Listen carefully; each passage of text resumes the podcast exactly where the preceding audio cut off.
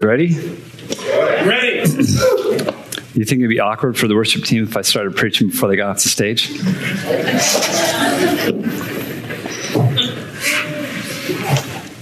I got three sermons in here. You do. So I'm just watching to see which one I have to pull out. Not really. Okay. Are you guys ready? Okay. Acts chapter 18, starting in verse 18 through 24, says this So Paul still remained a good while. Then he took leave of the brethren and sailed for Syria. And Priscilla and Aquila were with him he had his hair cut off in Cenchrea for, uh, for he had taken a vow. And he came to Ephesus and left them there, Priscilla and Aquila. But he himself entered the synagogue and reasoned with the Jews. When they asked him to stay longer, uh, to stay a time longer with them, he did not consent, but took leave of them, saying, I must by all means keep this uh, coming feast in Jerusalem. But I will return to you again. Uh, I will turn again to you, God willing. And he sailed from Ephesus. And when he had landed in Caesarea and gone up to uh, uh, gone up and greeted the church, he went down to Antioch. After he had spent some time there, he departed and went over all the region of uh, Galatia and Phrygia uh, in order, strengthening all the disciples. Verse 24. And now a certain Jew named Apollos, born in Alexandria, an eloquent man and mighty in the scriptures, came to Ephesus. This man had been instructed in the way of the Lord. After being fervent in the Spirit, he spoke and taught accurately to things of the Lord though he only knew the baptism of John. So he began to speak boldly in the synagogue. When Aquila and Priscilla heard him, they took him aside and explained to him the way of God more accurately. And, um, and when he desired to cross um, Achaia, the brethren wrote, exhorting the disciples to receive him. And when he arrived, he greatly helped those who had believed through grace. For he vigorously refuted the Jews publicly, showing from the scriptures that Jesus Christ is the Lord. Let's pray. Lord Jesus, I thank you so much for this opportunity to be an instrument of you. Lord God, I pray I could speak the words you have me to speak and lives would be changed because they were open and accepting of the word from you, Lord. In your holy name, amen. amen. All right, so we're in Acts chapter 18, and we had just come from last week. Paul's been in Corinth for six months, ruffling the feathers of the Jews. He was almost beaten up a few times, but generally he just keeps doing what Paul always does. He's got some scars. He doesn't seem to mind getting in tussles with people uh, verbally. Um, and so he's just been in Corinth doing what he does. Now, in Corinth, Paul makes some friends with a married couple, Priscilla and Aquila. Interestingly enough, one of the only examples I could find of where a married couple specifically is talked about being in a ministry together like that, uh, equal partners in the ministry. Imagine a, uh, a spiritual model where you had husbands and wives ministering together equally yoked, and they became quick friends and partners in ministry. Um, they were tent makers by trade, as was Paul. Um, what I found out too was that Paul was a tent maker, and that's kind of a weird concept to think about because I thought he was uh, raised as a Pharisee and knew all the scripture and all that stuff. But this is what I learned: is that uh, oftentimes the Pharisees at a young age, as they were growing up, were taught a skill, taught a, a trade, because eventually they're going to have to make money somehow. So if things were going awry, then you got your trade and, and you're going to be okay. So it's no surprise that Paul had a trade. He was a tent maker as well. So Priscilla and Aquila and Paul, they're all tent makers at the same time. And Priscilla and Aquila have a full time job, but they're still heavily invested in the ministry with Paul, and it was a lifestyle for them. We see in Romans chapter 16, verse 3 through 5, it says, uh, This is Paul writing a letter. He says, Greet Priscilla and Aquila, my fellow workers in Christ Jesus, who risked their own necks for my life, to whom not only I give thanks, but also all the churches of the Gentiles. Likewise, greet the churches that meet in their house. So we see humble, hardworking people. They're dedicated. They've got a church in their house from time to time. As we see in the scriptures, more than once they have churches in their house. They're doing ministry full time. And they're making it happen. They have a firm grasp on the gospel of Christ. And being Paul's friend, I would imagine they were also marginalized and villainized by the Jews and probably struggled as well with the cultural religious system around them. As Paul pushes back on everybody there and telling them how they're wrong and how Christ is the way, uh, my guess is that even more so, everybody else that Paul hung, hung out with was getting pressure and pushed back on. But they're still making this thing happen. So let's read again Acts chapter 18, 18 through 23 says this. So Paul still remained there for a good while. Then he took leave of the brethren and sailed to Syria, and Priscilla and Aquila were with him. And he had his hair cut off in Cenchrea, for he had taken a vow. And he came to Ephesus and left Priscilla and Aquila there. But he himself entered the synagogue and reasoned with the Jews. When they asked him to stay longer, a longer time uh, with them, he did not consent, but he took leave of them, saying, I must by all means uh, keep this coming festival in Jerusalem, a feast in Jerusalem. But I will return to you again, God willing. And he sailed from Ephesus. And when he had landed in uh, Caesarea and gone up to greet and greeted the churches, he went down to Antioch. And after he'd spent some time there, he departed and went all the way over to the region of Galatia and Phrygia in order, strengthening all disciples. This is vintage Paul the Apostle. He gets beat up someplace. He hangs out. Do you notice how they said, so Paul still remained there a good while after he almost got lynched? And remember Pastor Steve talked about it? Like he got hauled in front of the council, they're going to beat him up, and then they end up beating some other guy up. So he remained there a good while. Sometimes I get the, the feeling from Paul that, and I mean, maybe that's sinful. Maybe I shouldn't project that on him. If I were to have that same behavior, it'd be like, what? I'm still here. I'm just going to keep preaching in the synagogue. that's how I mean, that's probably just Paul. Paul wouldn't do something like that. But he just keeps on his ministry journey everywhere he goes, visiting churches and doing what he does, encouraging the brethren. In chapter in um, 2 Timothy chapter 4 verse 1 and 2 it says this. This is Paul speaking, of course. He says, "I charge you therefore by God and the Lord Jesus Christ, who will judge the living and the dead uh, at his appearing in his kingdom." Stop for a second. Sometimes when we talk about the Jesus of the New Testament, and we just talk about grace and love, we forget the very clear verses that talk about him coming to judge the living and the dead. Right. I don't know. We should probably just lock that one in the back of our brain um, next time we want to take His grace for a ride. Okay.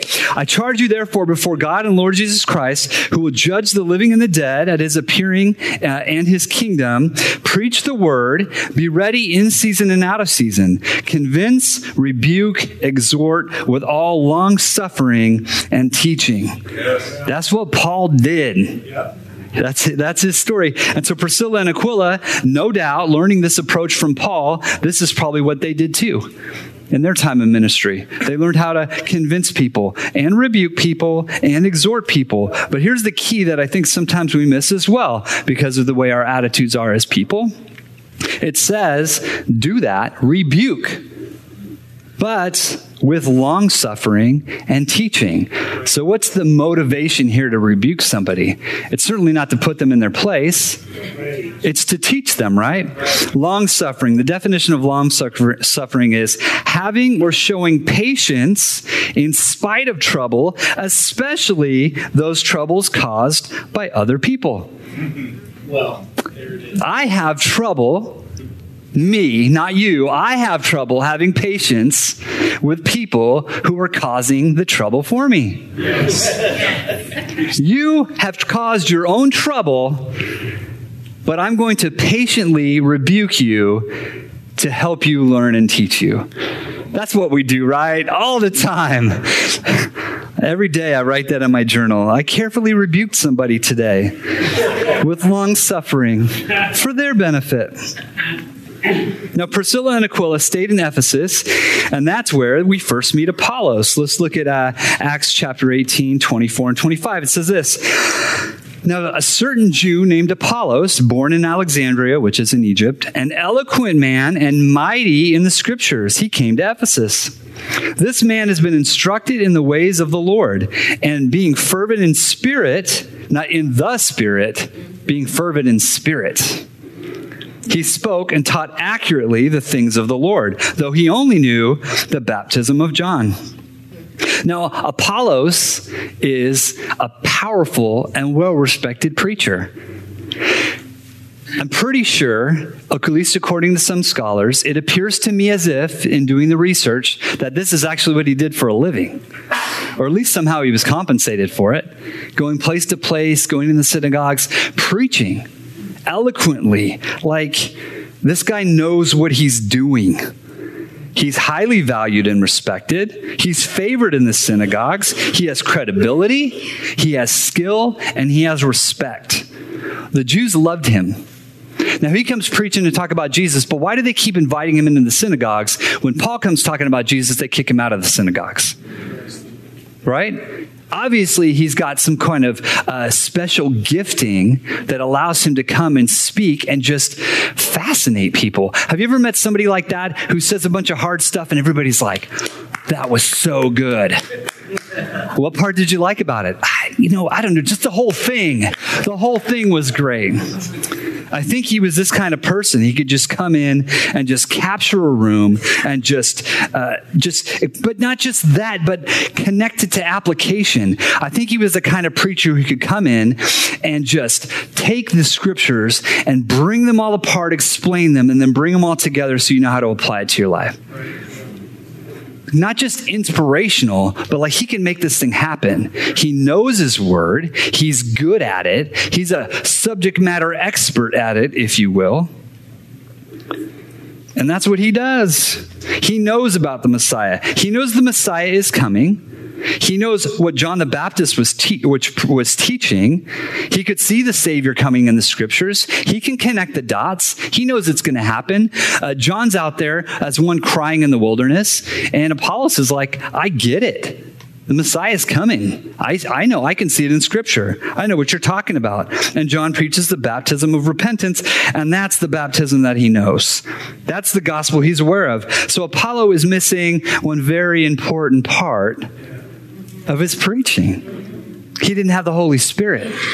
Imagine if someone was such a great orator that they could capture crowds of thousands with what they have to say. They know the Bible inside and out, but somehow they don't have the Holy Spirit in them. Yeah. It'd be kind of sad, right? I mean, imagine how many people would be led down the wrong direction by someone who can capture everyone's attention, but they don't have the Holy Spirit in them. Matthew chapter 3, verses 1 through 3 says this In those days, John the Baptist came preaching in the wilderness of Judea and saying, Repent, for the kingdom of heaven is at hand. For this is he who is spoken of by the prophet Isaiah, saying, This, the, this, um, the voice of one crying in the wilderness, Prepare the way of the Lord and make his path straight. That's John the Baptist. Voice crying in the wilderness, preparing, preparing the way for the Lord to make his path straight. In Matthew chapter 3, verse 11, I indeed baptize you with water unto repentance. This is John the Baptist speaking. So you think Apollos should be listening, right? This is probably a part he should have keyed into since he knew the baptism of John. He says, I indeed baptize you with water unto repentance, but he who is coming after me is mightier than I, whose sandals I am not worthy to carry. He will baptize you with the Holy Spirit and with fire. So Apollos' incomplete gospel has produced incomplete disciples. Yeah, so let's look at uh, Kevin's going to preach in Acts chapter 19, but I'm going to but I'm going to go ahead and highlight some verses so you're prepared for them. Acts chapter 19, and this isn't you don't have the slide there, so it's okay. Let's just follow along the old school way. Acts chapter 19, 1 through 5 says this. And it happened while Apollos was at, uh, while, and it happened while Apollos was at Corinth uh, that Paul, having passed through the upper regions, came to Ephesus. And finding some disciples, he said to them, Did you receive the Holy Spirit when you believed? And they said to him, We have not so much as heard of whether there is a Holy Spirit. And he said to them, Into what were you baptized? So they said, Into John's baptism. Then Paul said, John indeed baptized with the baptism of repentance, saying to the people that they should believe on him who would come after him, that is, on the Christ Jesus. Apollos is up to speed so far, right? And then verse 5 when they heard this, they were baptized in the name of the Lord Jesus Christ. it's very interesting. Where do you think they got that gospel from? From Apollos. Easy connection, right? Apollos was going through Ephesus. He only knew the, the uh, baptism of uh, John. He only knew the baptism of repentance. He was aware that there was a Savior. He knew John. These guys are like, yeah, we know who Jesus is, and we've and we've repented. But who's this Holy Spirit person? The same question that Apollos apparently has, correct?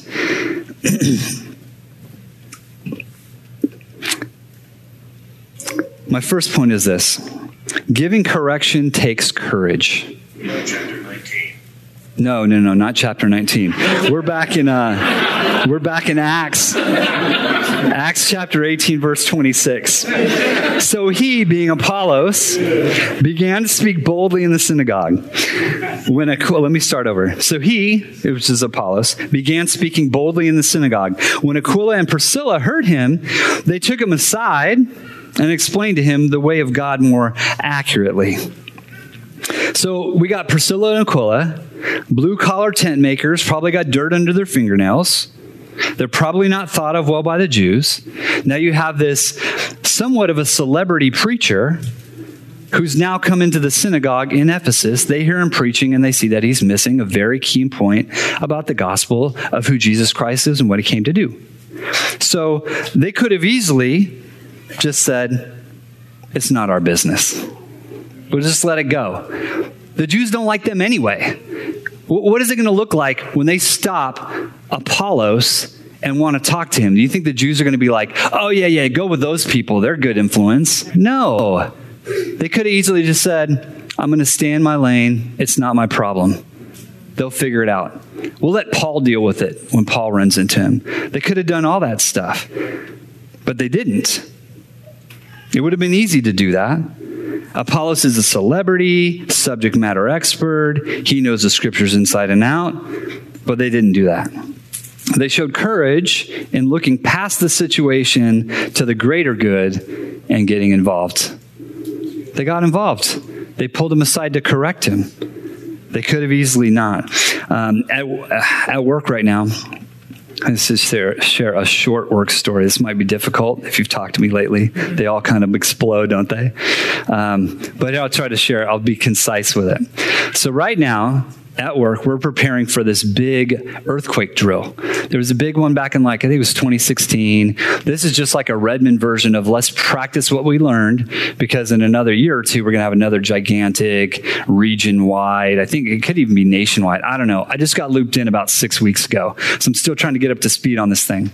But part of the drill is there's uh, what they're calling assumptions, which basically means when the big earthquake happens and we don't have any technology and roads are cut off and all this kind of things. Here's a bunch of things you need to pre- be prepared to do. Uh, and they're going to evaluate on it, uh, evaluate us on it. And one of the things that we need to be prepared to do is communicate and provide service to people who don't speak English. They, are non English speaking, and they're going to come to the fire station and speak a different language, and we're going to have to know what to do with it. And so, uh, many of you probably know about Google Translate, right? Um, did you know you can download languages for offline use? Yep. You can. Uh, and so, shoot, downloaded Spanish, Arabic, Chinese, Hindu, Russian, Urdu, Hindi, ready to go, right? Showed him how to use it offline, everything's good to go. So, as I'm thinking of my plan of how I'm going to do this, one of the emergency managers says to me, And what about people who are non hearing, deaf people? And I was like, Pencil and paper, got it. She said, Really? That should have been my cue that there's more to it than that. But listen, I got a job to do. I'm an expert at responding to emergencies. I'm pretty sure we could just do pencil and paper. So then later I'm talking and I'm explaining to some of the crews about this, and, and I'm talking to, uh, I have a rookie there. He's been on less than a year. I'm a lieutenant been there about 17 years. Uh, so maybe if you don't understand the fire service, uh, there's a little bit of uh, pomp and circumstance that go around with years of service and rank. And typically, young people aren't really eager to challenge the older, experienced people. Not this guy. He was good with it. So I'm telling him the plan and I'm telling how it's going to go. And I told him. And then, you know, if somebody doesn't see, you know, if somebody's deaf, then we'll just pencil and paper. And he goes, uh, well, Lieutenant, actually. And so apparently this guy took sign language in college. And so he made me aware of the fact that many deaf people don't speak or read, read or write regular English, they sign. And so I'm like, yeah, but can I just write out words? They're like, but, but they didn't learn it that way. They learned sign language. Imagine this. And so listen, imagine if there was a bunch of words in a book of places and names that are very difficult to pronounce. And so every time you go to read them or pronounce them or present them, you pronounce them wrong. Because you're looking at the letters, you think they should mean something, but imagine if you couldn't, you never heard the sounds of how these things connect. How difficult it would be. You know, when I was in uh, uh, Cambodia, all the signs are in Khmer, which are symbols. So not only can I not sound out letters, I don't even know what these symbols are. So imagine if English is your second language because you do sign language. And so I'm like, wow, I'm a little embarrassed now. No clue. I could have been totally embarrassed on drill day when somebody showed up and was like, I don't know what your piece of paper says.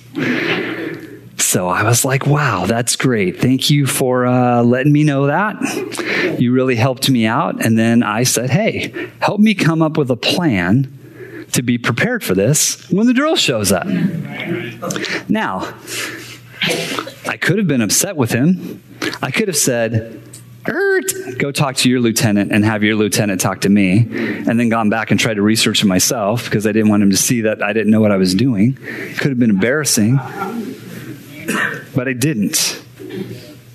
I said, hey, find me that sign language finger spelling chart so we can have it. And so they could point to the, the symbols, and then I could see the letters, and I could point to letters, and I could see the symbols so we can communicate when somebody needs help and they're in need.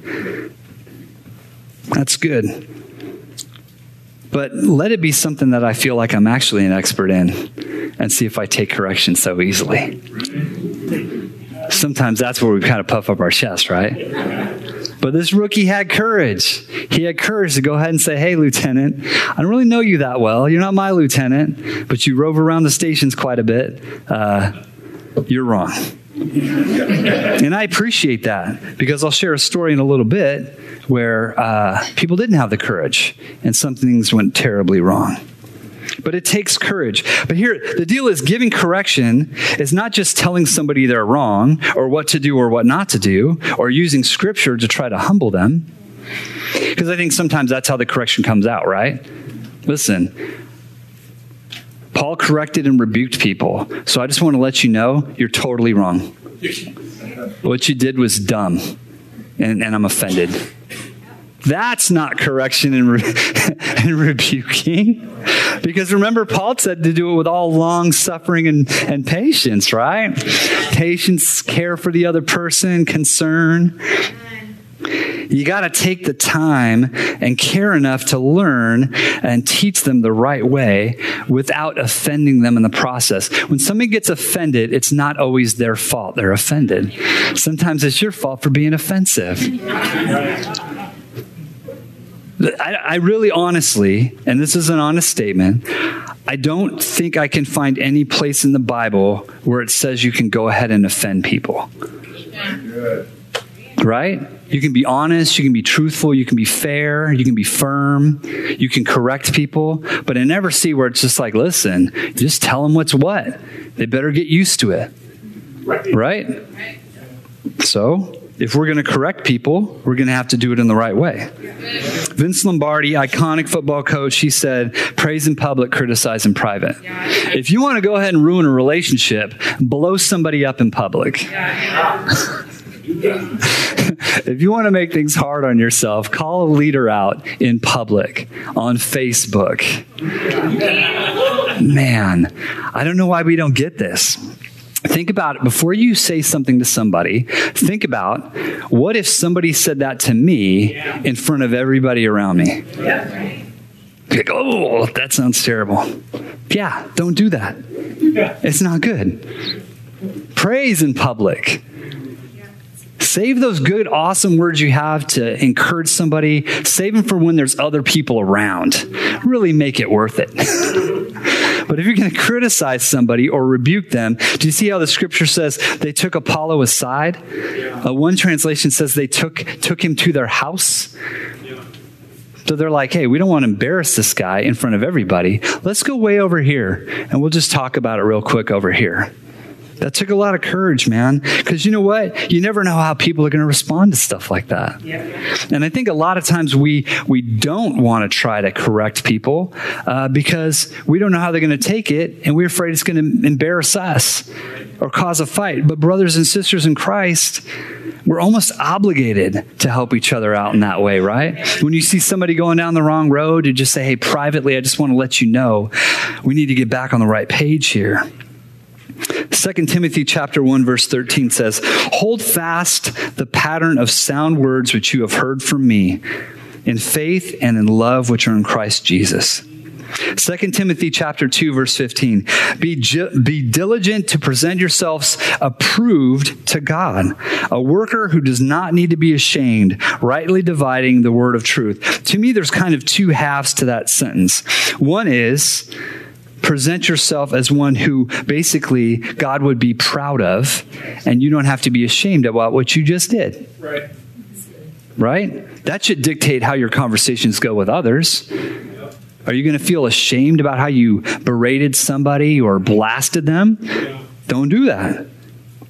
And do it rightly dividing the word of truth. So as you're using the word of truth to correct somebody or teach somebody, make sure you're doing it in a way that's going to be pleasing to God and not embarrassing yourself. 2 Timothy chapter 2 verse 25. In humility, correcting those who are in opposition, if God perhaps would grant them repentance so that they might know the truth. Now, Apollo isn't in opposition of the gospel. He's just incomplete. So that verse is really more steered towards somebody who is in opposition, a non believer, and you are going to help them, correct them in humility in hopes that they will receive this word and turn their lives over to Christ. But this kind of fits for Apollo too, in the sense that he could easily be like, I don't need your feedback, tent maker, because I kind of have this thing on lockdown but he didn't. Because my second point is receiving correction takes humility. Receiving correction takes humility. Now, Apollos could have easily been offended with the situation on so many levels, but thank God he wasn't. I've known a few ego driven leaders in my time uh, between the military and the fire service. Um, sometimes ego gets in the way, and, and people find it difficult to take correction or feedback from those around them, especially if they view them as inferior. Now, Apollos could have potentially, being such an expert in uh, public speaking and in the word, uh, he could have easily considered himself above the approach of uh, Priscilla and Aquila. And he could have just been like, I'm not taking feedback from you because you don't rate. They don't even want you in the synagogue. Why am I going to take feedback from you? But sometimes with an ego driven leader like that, um, I remember this one time, I'll tell you another fire story. I remember one time as a rookie, I was with one of the most, uh, I was with this captain who was so, so very good at his job, and he knew just about everything. Uh, and uh, so he was great at his job, but he was so ego driven, he could never take the idea from anybody else. So to give him an idea to try to guide him in the direction you think we should go, you would have to kind of like plant it in his head like inception. Yeah. Just like if you could like find the dream and use like the keyword and like push it in, then all of a sudden he's like, I've got a great idea. You're like, that's a great idea. He wouldn't take it ever. And as a rookie, I didn't really notice because I didn't have any great ideas. But then when I would see how frustrating the, uh, the rest of the crew was, I'm like, why, why could you be so frustrated with him? He's like the king around here. And they're like, well, his ego's too big. He can't take any feedback. So if you're a one man army and you can't listen to anybody else, what happens when your idea is the wrong idea? Everybody's going to get hurt, right? Here's a story of how that happens. Now, this didn't happen to me. It didn't happen in Redmond. But it's, you know how sometimes you hear stories that the reason why you know them is so you don't do that? Yeah, yeah it usually involves people getting killed. Um, we had this one chief who used to it, it send out every line of duty death report in an email to the whole entire department. If you want to get bummed out at work, have somebody send you the report of everybody who's died doing your job. Yeah. A little depressing. It's like, listen, man, I'm just trying to put bacon on the table, and you want to keep telling me how people in my job die. Nonetheless, here's a story of when people did die.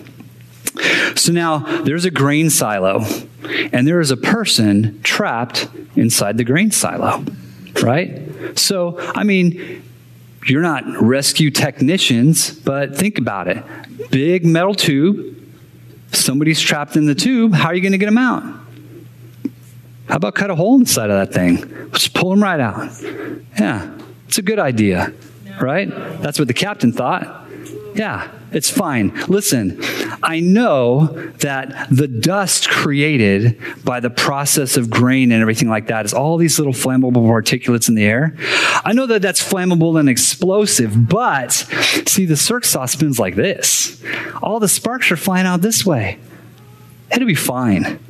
So you got two firefighters with a circ saw, and there's a video of it. Don't go Google it because it's kind of grim. But there's they're cutting a hole in the side of this thing, and then yeah, sure enough, they get about three cuts in, and the whole thing explodes. They go flying away. And the backstory on it is, is that people on the scene knew that it was dangerous and knew that that was probably going to could happen at least but the person in charge was so stubborn and so unwilling to take any kind of feedback or cor- correction, nobody was willing to go talk to them about it. No one was willing to go stand in front of them and say, Stop, we are not doing this because of the wrath of this guy. So people got killed, right? Yeah. So think about how many people could have got led astray by Apollos if Priscilla and Aquila never took the time to correct them, right? But to take the correction, it takes humility. Otherwise, people can get hurt. And those firefighters that day lacked the courage to stand in the gap and correct somebody who needed to be corrected. Proverbs 15:32 says this, "He who disdains instruction despises his own soul." Oh. But he who heeds a rebuke gets understanding. Proverbs 8:33, "Hear instruction and be wise, and do not disdain it." Proverbs 9 9. Give instruction to a wise man, and he will still be wiser. Teach a just man, and he will increase in learning. That's good. That's Apollos, right? Isn't that basically Apollos? They teach him, he, he grows in his learning. James 4:10. Humble yourself in the sight of the Lord, and he will lift you up. Proverbs 11:2 When pride comes, then comes shame, but with the humble is wisdom. I like that one. Kind of sets us in the direction we need to go, right? Be humble, gain wisdom, be prideful, get shamed. Right. Yeah. When bad things happen, the person in charge is shamed. We need to have a church culture where people can give and receive correction without offending or being offended. Because our goal should be to grow in Christ. Hard conversations are necessary. I hate having hard conversations. I choose to avoid them. I'll walk by something several times hoping that somebody else will notice it and handle it because I don't want to go have the hard conversation. Why are you complaining so much about this thing? And who are you to tell me to whatever? I don't know, man. Like, maybe we could just show each other a little bit of grace. Maybe I could try to call you out on something privately, and you could say, Hey, friend, it's not how it looks. Let me tell you the backstory. And then I could say, Oh, gosh, I just cared so much about you that I wanted to make sure that we are going to be okay. And they say, Oh, yeah, yeah, I know. I know. That's why I'm not offended that you that you pulled me aside. That's the healthy version. Okay? They don't have libraries written about offense and humility and those kind of things because people do the, the healthy way all the time, right? Sometimes we need some support. My third point is this the fruit of courage and humility is making ministry happen. Amen. We see in Acts chapter 18, verse 27 and 28. And when he desired to cross to Achaia, the brethren wrote, exhorting the disciples to receive him. And when he arrived, he greatly helped those who had believed through grace. He and he vigorously refuted the Jews in public, showing them from the scriptures that Jesus is the Christ. It sounds like whatever Priscilla and Aquila uh, corrected him on happened to work. because they explained to him, what did they say? Explained to him more completely, more accurately. Apparently, it worked because he is now like uh, a great asset to what they're doing in their ministry. Right. He's helping them out. They're glad to see him. Um, Apollos' ministry was effective because Priscilla and Aquila talked to him. If they hadn't talked to him, his ministry would be the opposite of effective. Paul would be running into disciples everywhere who didn't understand the Holy Spirit. Right? He had a lot of position and influence, didn't he? He spoke to a lot of people. But because they were willing to step out and have a hard conversation with him, everything goes well. Martin Luther, Martin Luther proposed that the book of Hebrews is actually a sermon of Apollos. Now, it's a little debatable. Uh, there's, there's a few different views of who it could be. Um, they used to think it was the Apostle Paul, but then they uh, decided it could be a few other people. But Apollos is a likely candidate. And so think about the book of Hebrews and what a great piece of scripture that is in explaining Christ and the gospel. And if Apollo wrote that, even today, millions of people have been affected by that ministry because of Priscilla and Aquila. The goal here is to have the gospel preach and to see lives changed. There's power in the Holy Spirit. We have to recognize those things. We can't do we can't walk around with an incomplete gospel and we can't walk around being afraid to correct our fellow brothers and sisters and we can't be so prideful that we can't hear it from somebody. And you may know people like that who you know you can't go talk to because they won't receive it. I know people like that. If you don't know people like that, it's probably you, right? good, And everybody else is like, uh. Thank God that Priscilla and Aquila were steadfast in their ministry. Thank God that Apollos was humble enough to receive correction. We must be willing to share the whole gospel too. That's the thing. And I think if there's a criticism of the modern day church, is that they're only sharing part of the gospel. That's the criticism, right? They're not sharing the whole thing. They're sharing one side and not the other. If if you're only hearing about one side of who Jesus is, then you're going to be like those disciples that Paul ran into who were like, whoa, whoa, whoa, wait a second. We didn't even hear that whole other part. Right? right? What if they hadn't run into Paul? They could have spent their whole lives believing that they knew what the gospel was and they knew who Jesus was and never have the Holy Spirit inside of them and never have salvation. It's not good enough just to know who he was right? You have to have the Holy Spirit inside of you. You have to receive Him, right? You have to know that He is the Messiah that they were waiting to see. He's the coming Messiah. You have to know that. You have to know that he was predicted in Scripture. You have to know that he is the one that was in. You have to recognize that he actually physically died and was buried in the grave and then physically rose to life again under his own accord because he is God. Yes. Was witnessed by hundreds of people. The testimonies last thousands of years. You have to believe all that. But then you also have to repent, right? Repent for the kingdom of God doesn't have, preparing the way for the one who's to come. But after you repent, you have to turn away and give your life to Christ and live for Him, have Him inside you, correct? Am I right? If the gospel is only you have to apologize for what you did and then just go do whatever you want, then wouldn't that be similar to the way Apollos was preaching it? Here's the deal you repented, there's nothing else but he was corrected, right? So, us in our gospel today, us in our churches today, we have to remember that it's not good enough just to apologize to God for the things you did. You have to turn away from those wicked ways and receive him inside as, as your Lord and Savior. And change your ways and follow him. Am I right or wrong? Are you with me? All right. Now it's your turn. Let's bow your heads. If that's you today and you were le- dealing with an incomplete gospel, somebody told you once it was good enough just to tell God you're sorry and walk and, and just keep doing what you're doing, then, then you need to give your life to Jesus Christ this morning. If you're in this place and you've never given your life to Jesus Christ before, you've never made him your Lord and Savior, you never repented and turned away and want to come to him right now, you want to give your life to Jesus Christ tonight, I want you to walk up here and have somebody pray with you. Like Billy Graham said, why do you make people walk up front? He said, because if the, if the spirit inside of you is not, the conviction inside of you is not enough to make you stand up and walk front, then how is it going to help you when you walk out the door?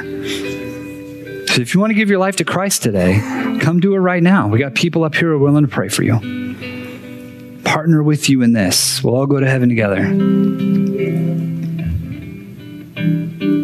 All right, you had your chance. Don't leave this place without giving your life to Jesus Christ. Let's pray. Lord Jesus, I love you so much, Lord God. Uh, I just give you glory and praise. I, I, pray that that word was for somebody in here today, Lord God. I pray that they would um, change their ways because of your word, Lord. In your holy name, amen. Amen. Go get your kids. Hey, friend, uh, real quick for you, my intelligence people have given me information that the construction that's going on going on, you saw when you came in, they poured some wet tar over on this street. So I don't know what that means exactly. But uh, yeah, be careful if you're parked over there. Um, as you go out, maybe you want to come back through the parking lot. Thank you for watching the Faith and Victory live stream. If you'd like to learn more about our church, please check us out online at faithandvictory.com. We're also on Facebook, Twitter, Instagram, and Snapchat, and we'd love to connect with you there. If you'd like to financially support Faith and Victory Church's ministry, please text FAVC to 77977. God bless you and keep you from the FVC live team.